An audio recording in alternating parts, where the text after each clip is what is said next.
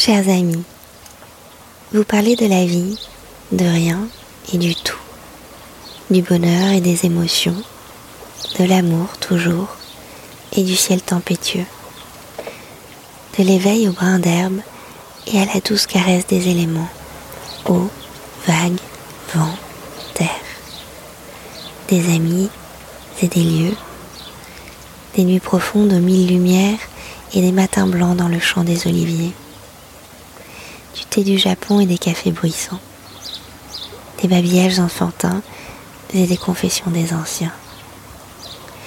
J'y cherche la sagesse de l'instant et du bonheur. J'y relis les antiques et contemple les modernes. Je vibre d'amour et en oublie de chanter parfois.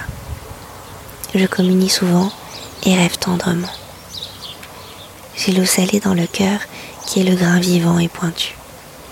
Je m'arrête et je bondis et glapis comme le renard dans le verger. Vous savez, celui qui se délecte des prunes encore chaudes de la nuit d'été. Quelques secondes de tendresse, de poésie et d'épousailles avec le monde.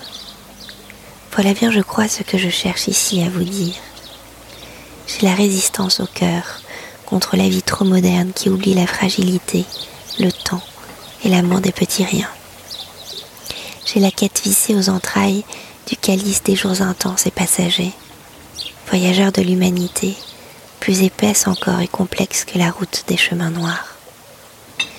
J'ai la grande allure par les routes improbables, celles qu'on devine au détour d'un virage qui nous ouvre les bras des improvisations, celles qui ne sont en fin de compte que l'ultime vérité de que ce que nous pouvons vivre seulement à la seconde.